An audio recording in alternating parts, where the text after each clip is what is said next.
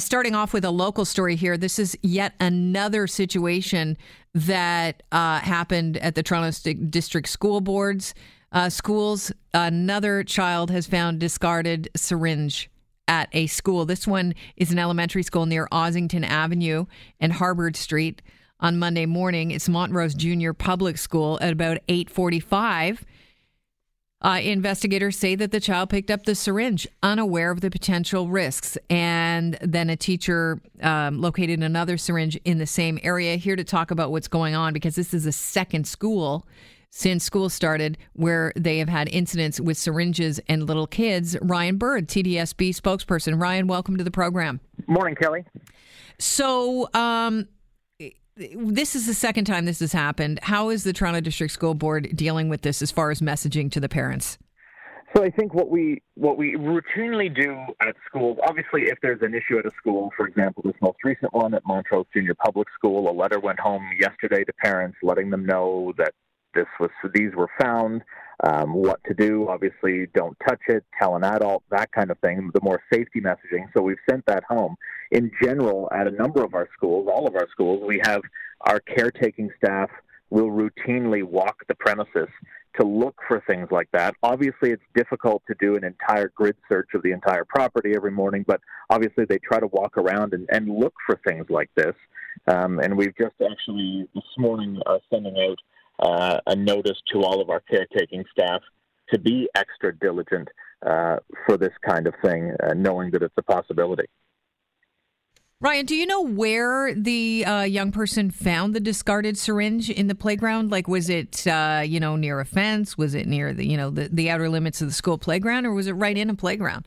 All I know is that it was found, I believe, in a corner in the playground. I'm not exactly sure the exact location, but my understanding is, is that it was in a corner.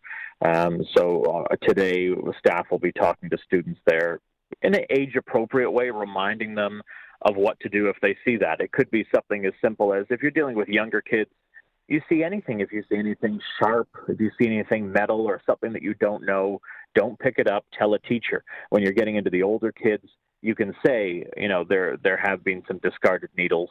Uh, please be lookout for that. Don't touch them. That kind of thing. So we're doing that in an age appropriate way at the school uh, and other schools that it may be an issue. Yeah, but we're this is so you're not going to yeah. you're not going to blanket the whole school board. You're not going to have everyone hold an assembly because this is the second time in two weeks. Yes. So last week was a, a Catholic school. Yeah. Uh, and then this week is the TDSB. And it's not something that we would do an assembly at all 582 schools. But in general, I would say that we do overall safety uh, talks with kids on a routine basis, uh, whether it be syringes or anything else.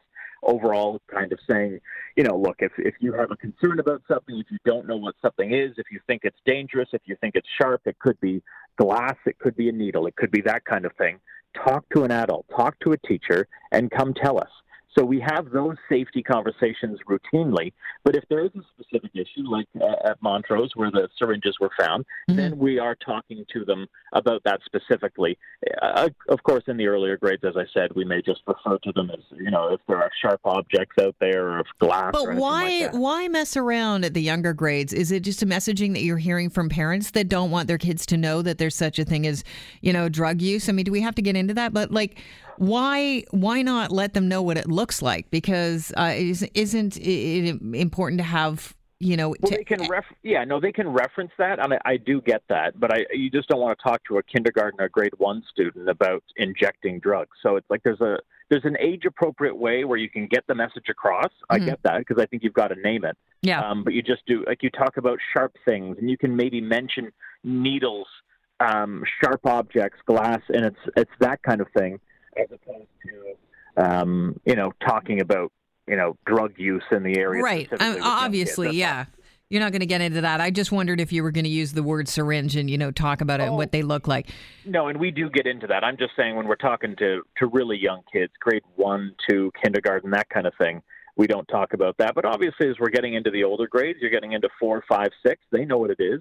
So we do name it, absolutely. Ryan, you said that you have caretakers walking around uh, before school, walking around mm-hmm. the grounds looking for stuff like this. How often have they found needles? Have they found syringes and used needles in the past?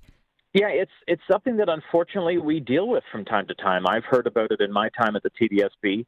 uh, it's just something that we're not immune to. These things pop up around the city, and unfortunately, our schoolyards uh, tend to be quiet areas uh, that maybe not have a lot of people in, where some people feel that they can go and, and do this sort of thing. So it's not unheard of. It's not happening all the time, but it's certainly not unheard of. Would there be any decision? Uh, is this something you might talk about on the TDSB uh, in the board about you know putting in uh, CCTV cameras to avoid uh, you know people feeling like they're in a safe, quiet place where they could shoot up?